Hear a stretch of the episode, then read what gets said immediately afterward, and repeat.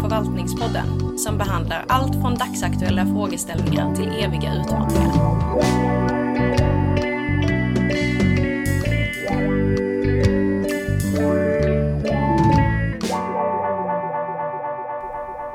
New Public Management. Det är nästan ingen som verkar tycka om det och nästan ingen som vet vad det är för något, men det finns precis överallt. Och vi ska prata om det idag och vi har med oss Gustav Kastberg och mm. Tom Karlsson. Tackar. Eh, som också har skrivit en bok om New Public Management. Jag kan rekommendera. Man kan väl säga med New Public Management att folk känner ofta till de kanske absurda effekterna av det snarare än själva fenomenet och begreppet, vad det är för något. Till exempel, ja, polisen jagar fortkörare på nyårsafton för att de eh, måste uppfylla sin kvot eller patienter med två åkommor blir bokade på två olika besök på vårdcentralen för de får betalt per tillfälle, den sortens grejer och liksom kritiken är mer känd än själva begreppet och man börjar på så sätt lite i fel ände när man pratar om New Public Management. Och vi tänkte kanske börja i rätt ände och då ja, får, får väl helt enkelt ni ta över härifrån. Var börjar vi någonstans? 80-tal brukar man säga va? Ja, jag tänker att man, man kan börja, man kan börja 80-talet eh, eller igen, man kan också börja i mitten av 70-talet lite beroende på vad det är man vill vara ute efter så att säga. Men eh, mitten av 70-talet, i början av 80-talet. Där, där hade vi ju någonting globalt, ska vi säga, en, en, en växande välfärd i storlek, eh, mängder anställda, åtaganden och, och utgiftssidorna växte eh, rätt, rätt kraftigt under hela efterkrigstiden egentligen. Men det eskalerade ju rätt ordentligt under 70 ehm, och 80-talet. Um, och um, någonting som man behövde fundera på eh, runt om i olika välfärdsstater det, var hur man skulle hantera de här ökade utgiftssidorna. Och hur man skulle hantera eh, välfärdssektorns förmåga att hantera de, de tjänster som, som, som man erbjöd. Och, och där, där kom eh, effektivitetsfrågan upp naturligtvis som vi säkert kan återkomma till. Eh, och när det gäller e-, effektivitetsfrågan så, så blev det gärna så, rätt eller fel, men det blev gärna så att man, man började kritisera den, den byråkrati som man hade på den tiden, det vill säga valet, val av organisering och, och hur det gick vidare och så, sådär. Det är väl där någonstans som jag tror att man som, som historien börjar lite grann. Ja, kan väl lägga till möjligen då att, att det här expansionen för, för att klara av den eh, alla, alla så utvecklade länder hade ju dels haft en fantastisk BNP-tillväxt under flera decennier och, ja. och då en större andel av BNP gick ju till offentlig verksamhet. Så att det var, och för att hantera den fantastiska utbyggnaden som det faktiskt handlar om så hade man ju skapat ganska eh, centralstyrda organisationer. Ehm, planeringsfunktionen var en central enhet i de här eh, organisationerna. Och, och som en del i den här effektivitetssträvan som blev allt starkare på 80-talet så var det ju Dels att man behövde få, få kostnadsexpansionen under kontroll. Det var ju viktigt men det handlade också om att det, vi blev allt mer kritiska till vad vi fick ut av offentlig sektor. Det var långa eh, vårdköer upplevde man det som. Eh, man upplevde det eh, och det pratas inte så mycket eh, nu om men, men man upplevde ju då att eh, tjänstemännen och yrkesutövarna var väldigt självstyrande eh, och autonoma både i förhållande till oss som brukare och medborgare men också ehm, politiken upplevde att det var väldigt svårt att få igenom förändringar och styra offentlig sektor. Så det, det växte fram en stark kritik mot det här ganska rigida byråkratiska sättet då att organisera offentlig eh, verksamhet på. Och, och det, så att det fanns flera olika faktorer som påverkade tror jag då men underliggande var ju såklart det här med eh, en, en effektivitetssträvan som man ville komma åt. Då. Eh, och någonstans där så var det väl naturligt att börja kika mot vad, vad finns det för andra sätt att organisera sig på då va? Och då var det företags eller näringslivet som man hämtade inspiration från? Ja, näringslivet, eh, marknaden som fenomen. det, här, det här sammanföljer också med att vi, vi vad heter det, eh, de gamla kommunistländerna mm. började ju krackelera rejält där på 80-talet, slutet av 80-talet. Det var det uppenbart att planekonomin som ideal eh, var, var, var inte helt uppenbart eh, såhär, lämpligt längre i alla fall då va. Eh, och, och, då tittar man på det privata sektorn och marknaden och, och man börjar prata om eh, Eh, managerialism och, och styrning på det sättet. Det fanns ju flera olika trender som, som cirkulerade naturligtvis. Och, eh, eh, man kan prata om, om eh, dels den här strävan mot, mot eller, eller försöket kring att involvera privata initiativ eh, eller, eller kvasi-privatisering som vi ibland pratar om. Att, eh, att vi försöker konkurrensutsätta delar. Den, den öppnades ju upp på, på, på på 70 och 80-talet eh, i samband också med att man, man pratade mer om att försöka dämpa den här tillväxten så att den inte skulle liksom fortsätta att eskalera. Att det, att det fanns ett, ett, ett gott syfte under 60 och 70-talet, tidigare 70-talet, att verkligen expandera den. Men någonstans så blir det ju eh, en väldig snöbollseffekt av, av det här så man måste dämpa den här offentliga sektorns tillväxt. Och där kom de här eh, privatiseringstankarna. Men, men sen har man också andra, andra globala trender som ökad grad av eh, av automatisering eh, som, som, som inverkade naturligtvis också i hela 70-talet i Sverige till exempel präglades av, av, eh, av eh, ADB-systemen, alltså de här automatiska databehandlingssystemen. Och, och, och, det ställde liksom nya krav på hur man skulle hantera och organisera sig.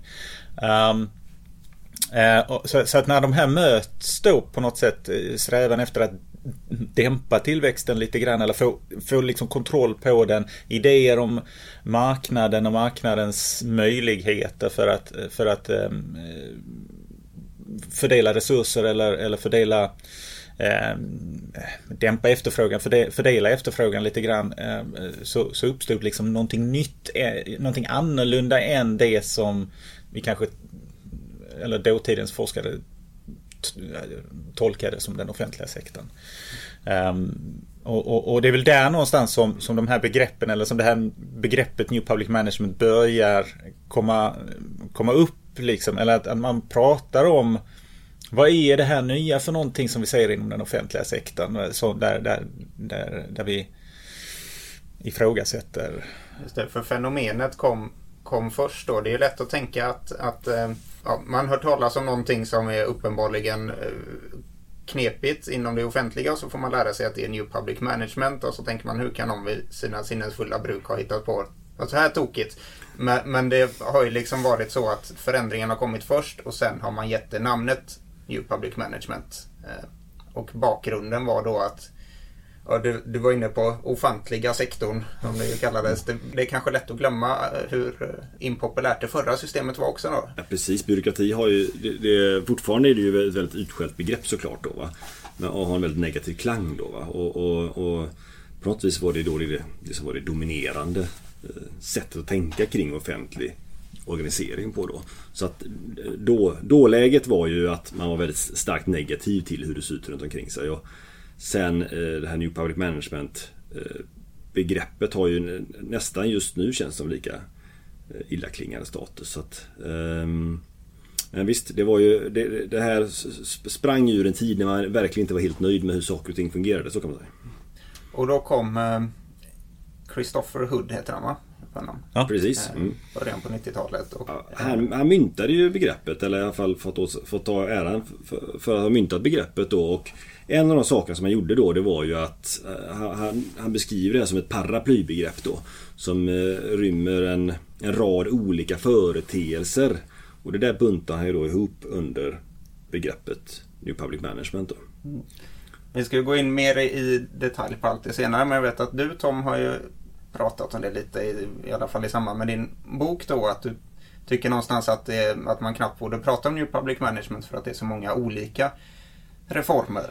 Eh, nej, men, nej, men precis. Alltså, jag tror att man ska komma ihåg att, att New Public Management är ju i första hand, man kan tänka på det som, som ett fenomen eller som ett begrepp. Och, och, när vi pratar om det som ett begrepp så måste vi komma ihåg att det är, ett, det är i första hand ett analytiskt inomvetenskapligt begrepp. Um, och, och, och, det är när man blandar samman detta och försöker, försöker se det som en enhetlig typ av reform eller förändring som, som det blir väldigt problematiskt.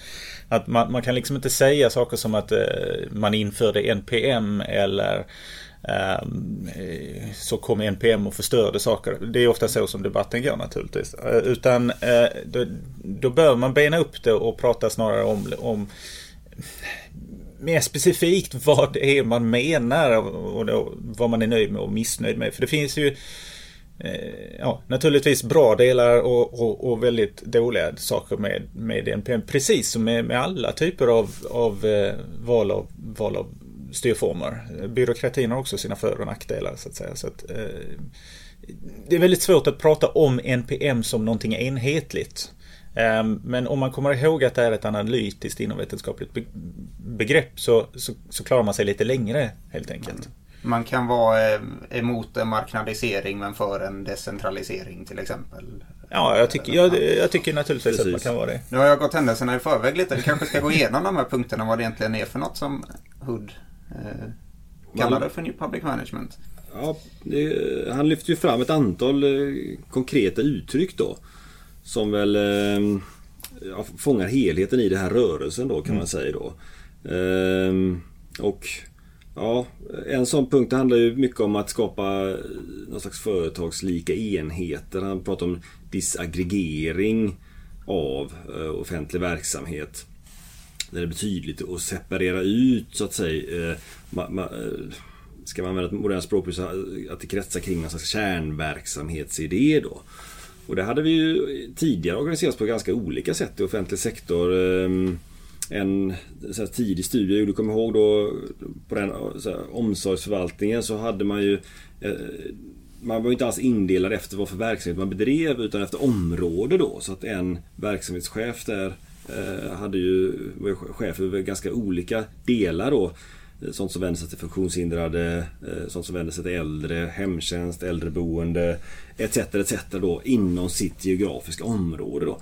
Och då skulle jag vilja säga att det är väl en ganska tydlig rörelse här då. Eh, New Public Management uttryck här då enligt ord skulle vara då att man går över till så att man, ska, man skapar liksom en, en hemtjänstenhet då eller en äldreboendeenhet och att man har ett väldigt väl tydligt fögderi som, som man har hand om. Då. Det, det är väl ett sånt här uttryck då för det. Och, eh, om man fortsätter på det exemplet med omsorgen till exempel. Tidigare så var det ju så att det var ju samma person som satt och beviljade till exempel en äldre rätten till ett äldreboende. Som också var chef för ett äldreboende. Då. Och då, då ligger det ju liksom i farans riktning tänker man ju då att, att kan det vara så att den personen beviljar lite grann i förhållande till hur mycket utrymme det finns på äldreboendet såklart då. Va? Eh, så att en del i detta har också varit att separera ut eh, myndighets, alltså beslutsfattandet, myndighetsbiten då ur eh, eller ifrån verkställigheten då. Så att då på socialkontor och omsorgsenheter och vad de nu kan ha för namn då i kommunerna så har man ju ofta en, en separat enhet där det sitter så här, professionella beslutsfattare som avgör om du har rätt till stöd eller inte. Eh, och sen har vi då en annan eh, enhet som står för verkställigheten där man alltså bedriver den här verksamheten. Då. Så det, det, är väl några olika uttryck för det här att man vill skapa tydliga eh, tydligare enheter som, som blir mer styrbara också. Då. Och det är det här vi pratar om som eh, ibland så kan man höra de här begreppen florera runt men det, men det, det här är liksom det vi pratar om som beställare utförarmodeller egentligen. Där, där, vi, där vi liksom separerar de här rollerna tydligt. Och, eh, pre, precis som Gustav tar upp att, att det handlar om att få mer avgränsade organisatoriska enheter som blir styrbara. Eh, och, och, att separera ansvar eh, på något sätt. Lite mer översikt också över vad man, kanske lite bättre koll på vad man gör eller vem som gör vad också. Då. Tydligare ansvarsförhållande. Precis, och en möjlighet till ansvarsutkrävande ja. också naturligtvis. Mm. Um, där. Och det går ju också, eller länkar ju an ytterligare en sån här punkt som man lyfter fram det här med, med alltså hämta inspiration från marknaden då. Ehm, det här konkurrensinslaget. För att skapa konkurrens så, så måste du ha enheter som konkurrerar med varandra på något sätt. Då, va? Så att det, det blir en förutsättning för att kunna skapa konkurrens blir att man bryter ner de här organisationerna i här, företagslika enheter. Då. Och backar man till 90, 90-talets början när det här började komma till Sverige. Det kom ju tidigare i, i Storbritannien bland annat då. Men det kom, det kom till Sverige då, då var det ju inte självklart att, att det alltid skulle vara privat och offentligt eller privat och privat som konkurrerade. Utan man, man tänkte sig också att eh, offentliga enheter kunde konkurrera med varandra. Alltså man hade eh, skolor i en kommun och att det skulle skapas konkurrens dem emellan. Och det förutsätter också att man skapar eh, tydligare ansvar för till exempel respektive skola som ska konkurrera med varandra. Då. Så det var ju ett sätt, och som du var inne på, beställa utföra modellen. Det var ju ett sätt att införa konkurrens. Att vi har en beställarenhet som är tydlig och då ställer krav på eh, de här enheterna som man då Eh, beställer verksamhet av då. Att det finns den relationen och att också kunna tänka sig att vi kan beställa oss av flera olika så att det blir någon slags kontraktsförhållande. Och även inom organisationen också. Om vi tar Göteborgs universitet till exempel. så vi konkurrerar ju med vår, vår fakultet konkurrerar med andra fakulteter om medel och vi konkurrerar inom fakulteten. Liksom, har, vi, har vi gjort bättre ifrån oss än statsvetenskap nu eller inte? Men då har vi alltså tydligare eh, enheter och konkurrens då. Ehm, och sen företagsstyrning, en punkt då. Vad ja, det, innebär det mer konkret? Ja, det, den kommer ju in i, tillsammans med, alltså egentligen så, och de, och de här är ju överlappande naturligtvis, alla de här olika eh, Hord kallar dem för, för doktriner eller, eller områden eller idéer. Men eh, när det gäller i, takt med att man också har skapat mer avgränsade organisatoriska enheter som man tillåter konkurrera med varandra så, så blir det viktigare att kunna styra dem tydligare. Och där, där kom det ju in idéer om att, eh, eh att ha tydligare eh, avkräva redovisningsprinciper, införa eh, styrande redovisning, alltså ekonomistyrning, det som vi pratar om vanligtvis balanserat styrkort kom starkt på, på 90-talet eh, ehm, i, i den offentliga sektorn. Jag skulle våga hävda att den fortfarande är ganska förekommande, även om ingen i kommunerna skulle erkänna det för att eh, det vill man, man vill inte ha kvar det nu. Va?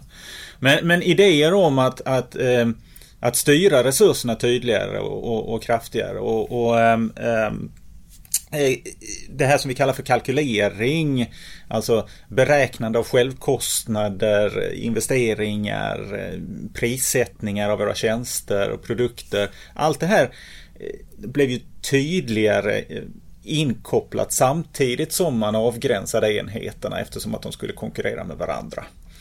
Ehm, ehm, och, och, och, med allt detta så kommer ju naturligtvis också en, en, en, en ett, ett, ökat behov av, av, av, att dokumentera detta på något vänster. Men det, det kan vi återkomma till um, senare. Men, men den här um, ibland, så, ibland så pratar man om, om uh, den här uh, resurs, resursfokus som ligger i NPM. Uh, eh, att, att eh, eller resultatfokus, resurs och resultatfokus. Men, men där man om man nu i byråkratin tittade på hur man gjorde saker och ting så tittade man i den här NPM-varianten på eh, hur mycket man hade gjort någonting eller vad man hade gjort för någonting i, i själva eh, output-sidan så att säga snarare än, än processsidan. Eh, och, och, och, det är väl också en av de där sakerna som, som kommer att skifta hitta eh, under den här perioden att man, man blir mer fokuserad på vad kan vi mäta på utsidan än, än vad som händer inuti. Mer resultat och mål snarare än att följa givna regler. Ungefär. Precis, och sen, Hord eh, pratar mycket om det här då, inte minst kopplat till alltså, anställdas roll också i... Alltså, det, den klassiska modellen för byråkratin är att man, man har haft anställda med en hög grad av anställningssäkerhet. Man har ju haft livstidsanställningar på ett annat sätt men, men, men, men annan tradition då att man har skyddade anställningar. Och det har ju det har, det har funnits väldigt goda skäl för det och det har ju varit att eh, byråkratin ska vara oväldig och, och inte, man ska inte kunna påverkas i sitt yrkesutövande då av eh, ja, politiker eller brukare eller släktingar som vill att man ska fatta beslut i en viss riktning då utan då ska man kunna vara liksom stark i sin roll då. Men här kommer ett helt annat fokus på att, att, eh, att anställda ska ha eh, anställningsformer som, som gör att man vid behov kan säga upp folk till exempel. Och det där, den argumentationen tror jag var mycket starkare i, i, de anglosaxiska länderna än vad ja. vi har sett eh, här i Sverige då. Där jag också tror att det, eh, inte minst i kontinentaleuropa så, så har ju också de här anställningsformerna varit mycket rigidare. Så det, möjligen kan det också varit ett större problem där kan man tänka sig. Då. För det, det, I någon mån så har det ju säkert fött en, en hel del ineffektivitet i de organisationerna när man har anställda som inte, som man inte, man inte något vis kan påverka. Om det är omöjligt att få sparken så kanske man inte gör sitt bästa. Eh, jag tänker det här med det som kallas för kvasimarknader faller väl in lite under det här också då? Det gör det och det är en del i det här med att man skapar de här autonoma enheterna och de här olika är, han går igenom massa olika uttryck för detta då men de hänger ju samman väldigt tydligt så att för att kunna skapa en kvasimarknad eller för att kunna skapa ett tydligt ansvarsutkrävande som... Kan vi inte eh, säga vad en kvasimarknad är? En kvasimarknad ja, det är ju att vi försöker skapa en marknadsliknande situation där vi har enheter som konkurrerar om kunderna på något sätt. Då. Och i, i, Sverige så pratar vi ibland om, om eh, kundvalsmodeller eller att man har säg, en elevpeng. Eh, ett vårdval. Ja, ett, ett, exempel från universitetet där också. Min, eh, min sambo jobbar med tentamen. Eh, även om alla är inom Göteborgs universitet så betalar man pengar till den enheten när man ska skriva en tenta. Då, och de får liksom sina löner betalda ut efter hur många av, av oss som tenterar. Så. Precis, det är ett utslag för att man, man inkorporerar någon slags marknadsidé. Och då, eh, så att den här kvasimarknadsidén då, den förutsätter ju en hel del saker då. Va? Dels är det det vi varit inne på, de här tydligare Eh, kontrakts, kontraktsförhållande, tydliga enheter. Men också då att man faktiskt börjar eh, mäta resultat och prata om vad ett resultat i verksamheten är. Och det, det är nästan svårt att föreställa sig nu då men men eh, innan 90-talets början så hade vi ju inga outputmått. Vi hade inga resultatmått i verksamheten. Vad de producerar de här verksamheterna. Eh, så att 90-talet i någon mån så var det ju ett pågick frenetiskt definierande av vad som är resultat av verksamheten då. Och då menar jag inte ekonomiskt resultat utan mm. framförallt då eh, en elevpeng, hur kan den se ut? Inom hälso och sjukvården hade man det här, introducerat de här DRG-systemen som står för diagnosrelaterade grupper och det var ett sätt att bryta ner alla aktiviteterna på sjukhus till exempel då, i eh, något som man kunde vikta då. Och då får man ju någon slags kan man mäta då hur mycket man har producerat. Så en, en bruten arm gav ett poäng och sen om man bytte hjärta så gav det 20 poäng. Och en nageltrång gav ett halvt poäng då. Va? Och här ser man redan hur de här bisarra effekterna har ja, uppstått då kanske. Precis. Men det var ju, det, det var ju en förutsättning både för att kunna skapa marknad såklart för då måste vi veta vad det är vi betalar för. Men också om man tänker sig som Tom var inne på att vi ska ha mer fokus på resursutnyttjandet då. Så att att de här enheterna ska mer få pengar utifrån vad de gör.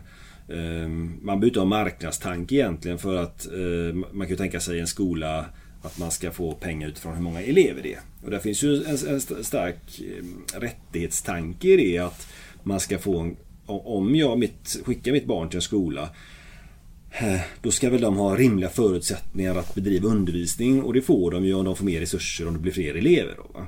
Och blir det färre elever då är det väl rimligt att de resurserna kanaliseras till en annan skola som växer kanske. Då. Så att det, här, det, det, kanske vi skulle tryckt också lite grann mer på när vi beskrev bakgrunden då att New Public Management en central del var ju just argumentationen kring eh, effektivitet. Men en annan var ju det här med rättighetstanken och att Eh, Eh, vi har fått en ändrad status som medborgare i förhållande till offentliga som växte från att det här var någon slags allmoseverksamhet när offentlig eh, sektor växte fram eh, till att vi mer och mer ser det som att det är en rättighet de här tjänsterna då.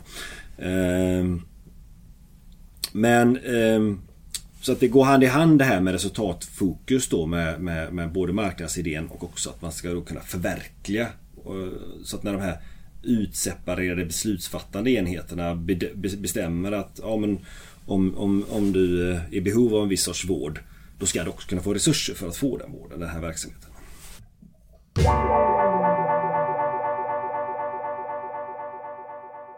När man börjar i den här änden så vi, vi har ju sett lite, lite varningstecken här nu. de här effekterna man hade kunnat förutspå. Men annars så låter ju liksom varje steg ganska rimligt. Man har lagt väldigt mycket pengar på att göra en väldigt klumpigt utformad service för medborgarna och mm. det är svårt att direkt argumentera emot. Jag tror, man ska, jag tror också man ska komma ihåg här att när, när man började införa de här reformerna Eh, dels så var det ju inte liksom någon ond eh, plan för att förstöra den offentliga sektorn som, som hände under 70 och 80-talet utan det var ju genuint intresse och syfte att förbättra någonting naturligtvis. Och att det fanns också i stort sett politisk konsensus kring de här sakerna, de här reformerna. Eh, för att det skulle förbättra den offentliga sektorn. när, man, när man började införa dem.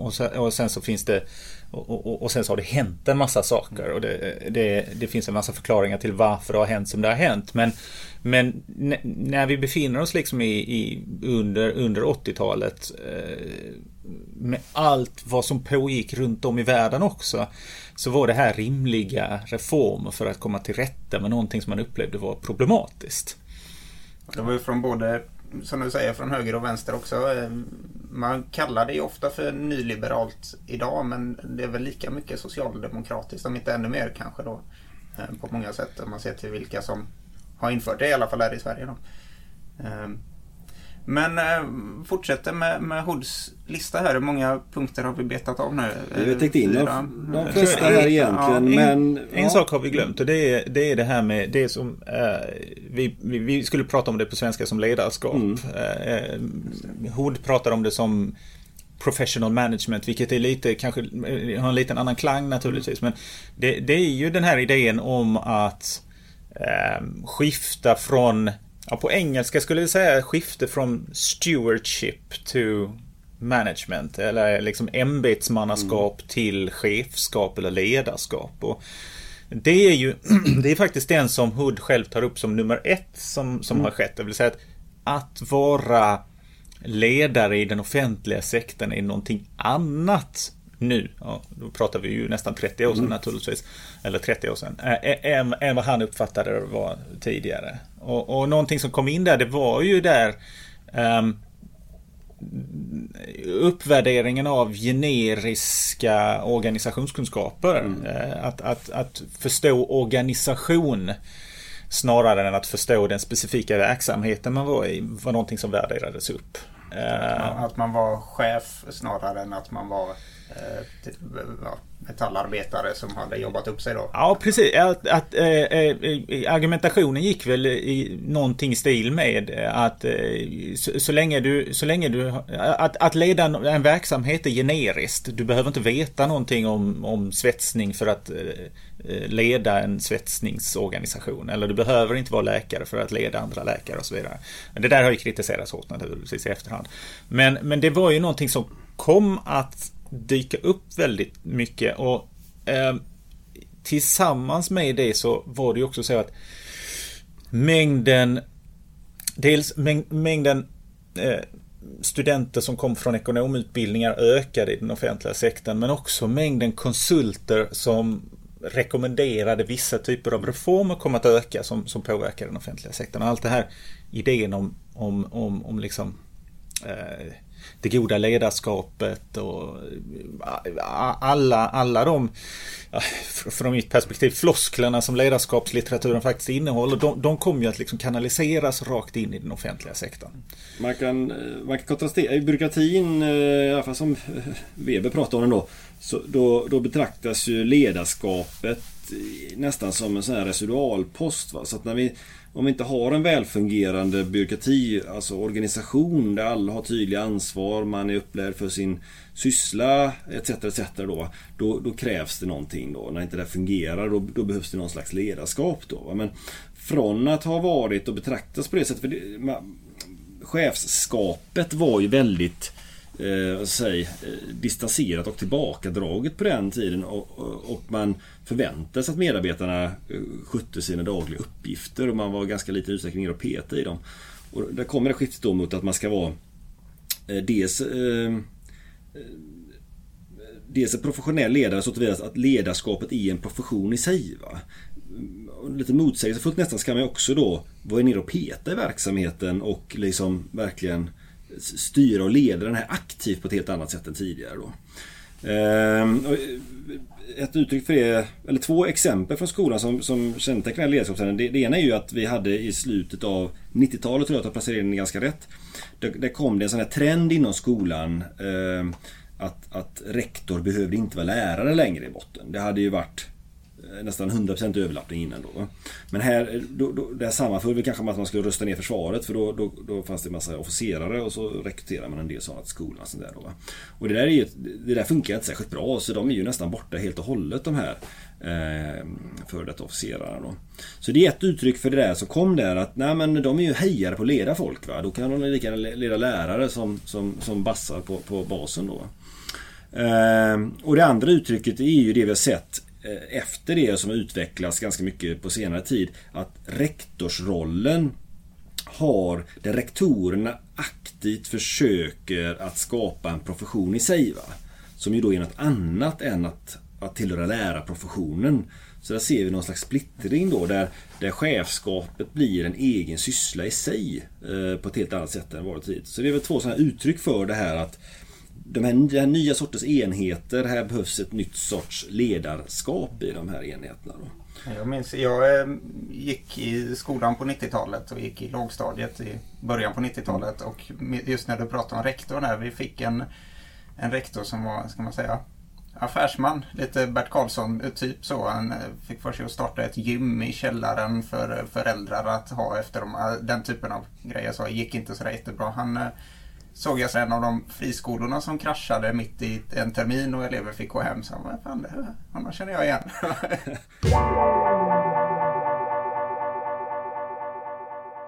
jag, jag, tror att precis, om, vi, om vi ska här, knyta upp säcken lite grann kring de här uttrycken då så, så, så jag håller helt med Tom då om att det, man kan inte prata om New Public Management som man infört det eller inte då. Ehm, för det, det ryms så mycket inom eller under det här paraplyet. Då, Va? Eh, men däremot så, så, kan man ju tydligt se hur, de här, hur det länkar samman då, nästan som någon slags ideologi. Att det här är ett, det är ett sammanhängande tankegods på något sätt. Då, där, för, för, att kunna vara ledare på ett vettigt sätt i en modern bemärkelse då, eh, och i, i linje med de här tankegångarna så måste man ju rimligen ha en enhet som, som på något vis kan ledas. Då, va? Ska du utkräva ansvar av enheter då måste du ha en tydligare chef eller ledare då att utkräva det ansvaret av. Och du måste kunna mäta och följa upp det på något sätt. Så på det viset så, så länkas de här sakerna samman i varandra då. Som, eh, som gör att de mycket väl såklart kan, kan uppträda på egen hand då. Men, men i viss utsträckning så förutsätter de också varandra då. Det har kommit också, eh, tycker jag har upplevt mer från eh, privatpersoner, om man säger vanliga medborgare. Att man ser sig själv som kund hos staten på något mm. sätt. Då. Eh, när jag var liten så var det ju ingen som utkrävde ansvar om skolan misskötte sig. Eller det var ju snarare att, att eh, rektorn ringde hem till föräldrarna och sa att jag hade misskött mig. Men nu är det tvärtom snarare. Då. Eh, så det är lite intressant då att, mm, att samtidigt som folk vill kritisera New Public Management så verkar som att man går mer och mer åt det hållet själv då, att vilja ha resultat och så vidare. Det finns ju, det finns ju mycket, det finns mycket skrivet om det där. Om, ja. om, om, om, eh, om liksom hur, hur det kollektiva samhället har blivit ett individuellt samhälle och sådär. Men, men någonting som jag tror att man... Vi, vi snuddade lite grann vid det i början av programmet när vi, när vi pratade om, om bakgrunden till varför vi ville förändra saker och ting. Och att politiker till exempel upplevde att Eh, Eh, eh, generellt sett att, att det, var, det var svårt att få genomslag för de reformuttryck som man ville få genomslag för. Eh, och, och någonting som man pratar om, framförallt i anglosaxisk kontext, det är den här separationen mellan politik och förvaltning. I, I, Sverige så har vi lite annan tradition, för vi har alltid haft en Ja, men det, det, har alltid ansetts vara ofint av, om ministern går in och, och, och, ska ha en åsikt om någonting. Och, och, ehm, Eh, eh, och, och, och, vissa skulle hävda att det är direkt felaktigt och så vidare. Men, men den här separationen, eller de här separationen mellan politik och förvaltning eh, går ju tillbaka ganska långt. Eh, alltså man, man, kan egentligen i USA spåra det bak till till slutet av 1800-talet eh, när man, när man eh, när Woodrow Wilson eh, som var president i USA, han var också akademiker, föreslog det här med att politiker måste vara de som styr verksamheterna. Sen så måste vi låta förvaltningen realisera den politik som man har kommit överens om. Och, och vad som hände under 50 och 60-talet eh, var ju i, i stor utsträckning, framförallt i de anglosaxiska länderna, var det här självstyrande byråkraterna som tog över makten. Jag menar vi har ju massa sådana uttryck som Eh, som, som är skällsord naturligtvis som småpåvar och, och på, på, tyska så pratar man om, om de här eh, Kleines man ganz groß som liksom, ja, liten man är faktiskt ganska stor i, i de här sammanhangen. Sen, eh, när man också införde många av de här reformerna så var det ju att man sa Nej men det är politiken som sätter riktningen och sen så måste vi överlåta åt förvaltningen att realisera den. Men när de får det ansvaret eller det utrymmet att får lov att realisera politik så kan vi också avkräva dem ansvar. Men, men vad som också då naturligtvis hände och det, det noterade ju många av de samtida ehm, ehm, eh, eh, eh, forskarna under 80-90-talet. Det var ju att eh, eh, politiken också tog ett steg tillbaka i ansvar.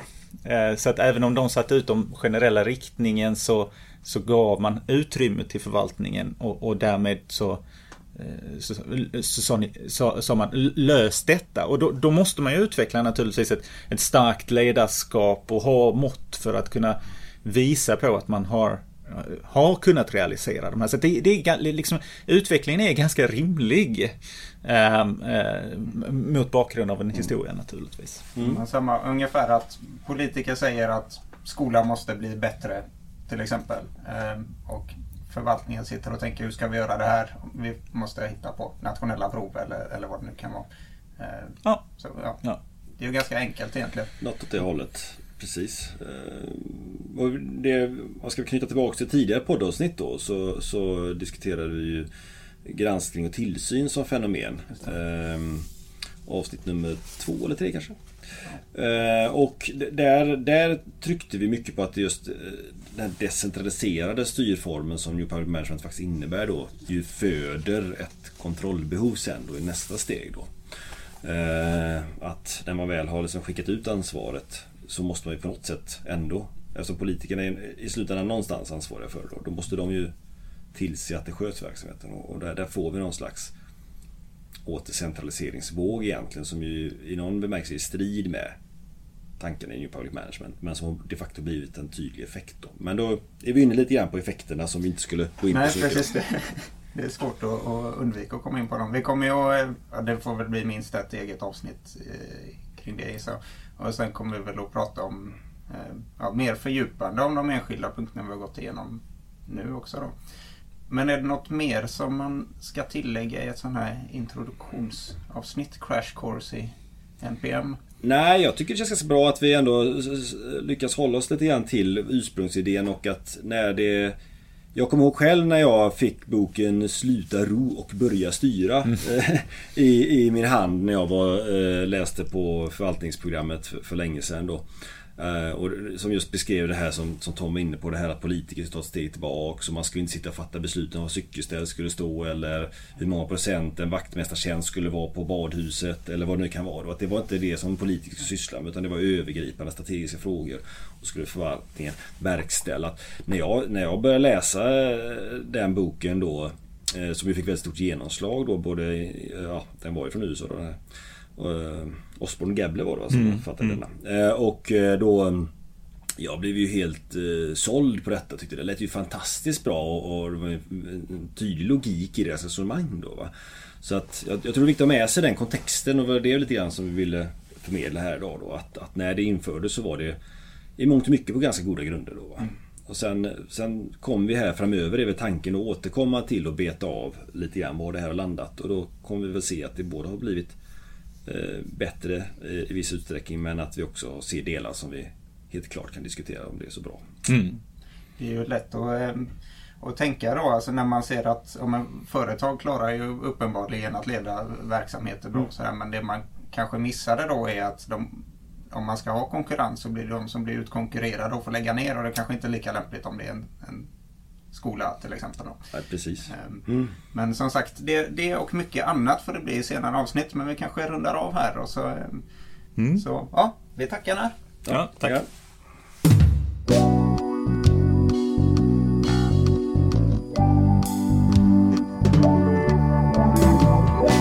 Du har lyssnat på Förvaltningspodden. En podcast om offentlig förvaltning från Förvaltningshögskolan vid Göteborgs universitet.